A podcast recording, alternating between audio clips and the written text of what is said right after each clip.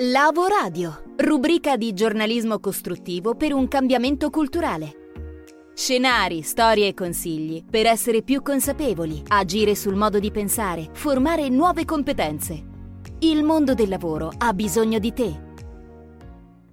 Ben ritrovati da Vito Verrastro, siamo schiacciati tutti da questa crisi, da questa pandemia, dalle notizie che arrivano e spesso ci dimentichiamo che invece molti asset eh, produttivi, tecnologici stanno funzionando e stanno continuando a rimarcare un ruolo importante dell'Italia in Europa e nel mondo.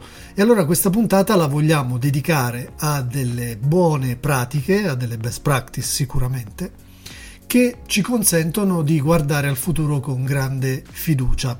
Per iniziare io cederei subito la parola ad Enrico Molinari, il nostro esperto di tecnologie, professore universitario, Global Innovation Influencer che su Twitter e su altri canali ha sempre delle notizie straordinarie da condividere sul piano tecnologico e oggi lo fa condensando in poco più di due minuti una panoramica su quello che sta funzionando oggi nella tecnologia che fa del bene. Noi la chiamiamo Tech for Good come questa rubrica.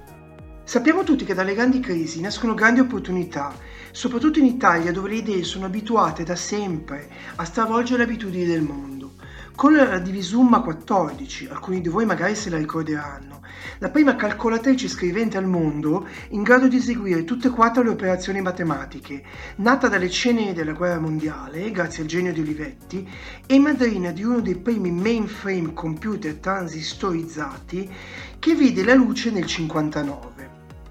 Un oggetto così perfetto meccanicamente, studiato dall'ingegnere Natale Cappellaro e così perfetto da un punto di vista di design, grazie al tocco magico del pubblicitario Marcello Nizzoli, da essere oggi esposto in modo permanente nella collezione del MoMA di New York. Wow, davvero un successo incredibile per noi italiani. E così negli ultimi mesi le persone hanno iniziato a creare cose, partendo di idee davvero uniche, una sorta di fenice in grado di controllare il fuoco e di rinascere dalle proprie ceneri. E allora scopriamo che sono state create mascherine che grazie ad un sensore traducono in testo quanto si racconta a voce, per poi stamparlo su carta o semplicemente per trasformarlo in digitale. Le applicazioni sono limitate solo dalla nostra fantasia, dalla formazione al trattamento delle disabilità, dal rispetto della distanza sociale alla facilità di comunicazione tra medico e paziente. Se poi vogliamo fare una donazione di 800 dollari, possiamo pensare a quelle studentesse afghane che hanno realizzato ventilatori polmonari portatili a basso costo, il costo usualmente è pari a circa 20.000 dollari l'uno, supportate dal MIT, dal Massachusetts Institute of Technology e dall'Università di Harvard. Esiste poi una biotech company in Singapore che ha distribuito ai cittadini un contact tracing token con design del tutto simile ad un Apple AirPod per mettere letteralmente in tasca di ogni cittadino uno strumento Bluetooth di monitoraggio Covid-19 per tampone. O infine la possibilità di proiettare sul bancone del bar un menu olografico che in modo assolutamente contactless ci consente di ordinare e di pagare, con la biometria del parole a mano ovviamente, abbreviando così attese, code ed assembramenti. Se aggiungiamo poi le maniglie che si aprono da sole semplicemente con un tocco del polso, studiate, realizzate e prodotte in Finlandia, facciamo bingo. Prepariamoci allora ad una stagione di innovazione davvero incredibile, ma già entrata nelle nostre case e nelle nostre abitudini. Grazie Enrico, ci porti sempre grande ossigeno con queste notizie proiettate al futuro ma già presenti tra di noi come la tecnologia.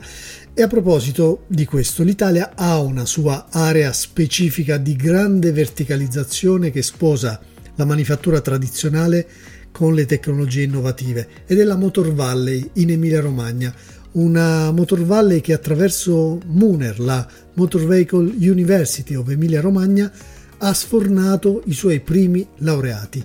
Potrebbe non essere una notizia, ma sono studenti di indirizzi che non esistono o che non esistevano prima, ma che sono tanto richiesti dalle aziende e soprattutto serviranno, saranno utili alle imprese del distretto nei prossimi anni. Ecco com'è nata l'operazione e che cosa sta portando dalle parole di Andrea Pontremoli, che è il presidente di Muner. Questo concetto di socialità, di cooperazione, cioè noi siamo abituati a lavorare insieme. Perché? Perché siamo pochissime grandi aziende, tanti piccolissimi, però hanno una competenza verticale incredibile. Se io vedo il mio mondo, l'automotive, perché tutte le più belle macchine del mondo vengono fatte nel giro di 100 km? Tra la Toro Rosso che sta a Faenza, Ferrari, Maserati, Lamborghini, eh, sono tutti qua, Pagani, Dallara. Perché siamo qua? Perché c'è questo concetto di lavorare con delle filiere che si aggregano e disaggregano in funzione del, del, del business. E questo concetto qui ci ha portato per esempio a fare questo lavoro sulla formazione che è MUNER, Motor Vehicle University of Emilia Romagna, perché noi 10 imprese, quindi Ferrari, Lamborghini, Maserati, Ducati, Toro Rosso, AS Formula 1, Dallara, Pagani, HPE e Magneti Marelli, abbiamo disegnato sei lauree magistrali che non esistono, che sono i profili che ci serviranno nel futuro. Poi abbiamo coinvolto le quattro università dell'Emilia Romagna, cioè immaginate quattro università che lavorano assieme, è una cosa incredibile. Messi insieme abbiamo fatto questa associazione, di cui mi onoro di essere presidente, e abbiamo sfornato i primi laureati l'anno scorso, di laureati magistrali e stanno aumentando a dismisura. Siamo partiti con 60, l'anno dopo 90, quest'anno ne abbiamo 130. Lauree in inglese, quindi avere un livello di inglese molto alto. Quest'anno da 6 siamo passati a 7, abbiamo introdotto veicoli elettrici. L'anno prossimo passeremo a 8, abbiamo la laurea in guida autonoma e questo favorisce a questo punto la creazione delle competenze che poi entreranno nelle nostre aziende e creeranno quell'innovazione. Ecco, lo Stato qua, l'istituzione ci è stata vicinissima, quindi ci ha aiutato con i finanziamenti iniziali, ma ci ha dato, ci ha, più che i soldi, perché i soldi li hanno trovati le imprese, ci ha aiutato a mettere un sistema di regole che funzioni. Un modello fantastico dove pubblico e privato si intersecano e mantengono la propria sfera di autonomia ma collaborano fattivamente per portare questi risultati eccezionali che pongono la Motor Valley come esempio non solo italiano ma anche internazionale di eccellenza.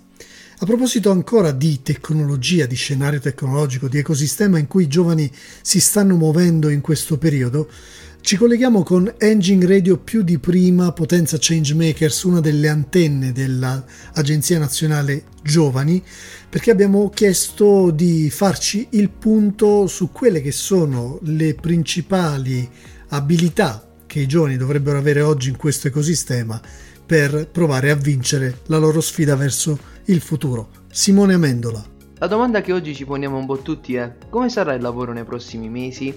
È ormai chiaro che questo periodo sta segnando uno spartiacque con cambiamenti permanenti e profondi con cui confrontarci. Primo fra tutti, la digitalizzazione, da cui ormai non si può prescindere. Molti hanno lavorato sempre da remoto, spesso con tecnologie o strumentazioni non adatte. Implementarne di nuove e accompagnare le persone ad acquisire un mindset digitale diventa pertanto un must per le organizzazioni, mentre a livello personale occorre prepararsi sia nello svolgimento e nell'organizzazione generale del lavoro, sia nella ricerca o nel ritrovamento del medesimo. In questo scenario, tre condizioni diventano abilitanti ed essenziali. La prima è la formazione. Ognuno di noi deve capire e riflettere bene su cosa aggiornarsi e formarsi, partendo prima di tutto da un'accurata analisi delle proprie skill, ma anche dalla consapevolezza di cosa scegliere per poi appunto concentrare le proprie energie dove vale la pena farlo. Il secondo fattore è curare il networking e il personal branding. Difatti in un ecosistema di relazioni professionali ampiamente digitale come quello di oggi, sono fondamentali attività per farsi conoscere da chi cerca figure professionali, ad esempio utilizzando anche dei social network come LinkedIn LinkedIn, Facebook, Instagram per rendersi ancora più visibili online. La terza condizione è il focus sui risultati e sulle proprie performance. Grazie Simone, ricordiamo che queste antenne sono realizzate direttamente dai giovani, dai ragazzi, spesso anche senza grande esperienza radiofonica, ma che attraverso la radio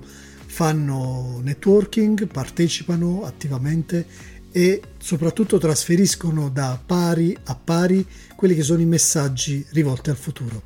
Ultimo segmento, questa settimana non lo affidiamo all'aforisma consueto, ma ad una micronarrazione di un minuto da parte di Sara Cherubini, che ringraziamo e ospitiamo per, le, per la prima volta qui su Lavoradio. Lei ci parla di un personaggio mitico che si chiama Marino Golinelli, è di Bologna, ha compiuto 100 anni ed è un imprenditore filantropo di grandissimo spessore. A te Sara. Cercare un sogno al quale dedicare la propria esistenza. È così che a 23 anni Marino Golinelli, uomo centenario, imprenditore e filantropo, trova nell'universo la sua stella cometa, alla quale affida il sogno di curare i malati. Laureato in farmacia, non si limita ad immaginare, ma concretizza l'inizio della sua carriera imprenditoriale nel 1948, dando vita ad Alfa Biochimici, oggi conosciuta come Alfa Sigma.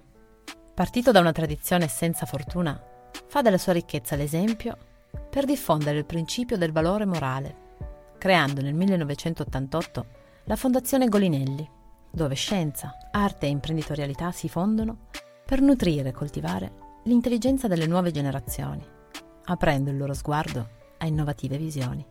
Proiezione di un futuro che si realizza inaugurando nel 2015 l'Opificio Golinelli, cittadella in cui cultura e conoscenza diffondono formazione, fiducia e strumenti ai più giovani, permettendogli di dedicarsi ai loro sogni per un futuro senza paura. Grazie, grazie infinite Sara per, per questa micro narrazione. Abbiamo iniziato dicendo che siamo schiacciati dalla paura, chiudiamo dicendo che non dobbiamo avere paura del futuro e queste storie bellissime lo dimostrano. Grazie a tutti per l'attenzione, ci risentiamo la prossima settimana, sempre qui su Lavoradio. Per approfondimenti, percorsi informativi e formativi personalizzati, scrivici a info-lavoradio.com con noi, nel tuo futuro.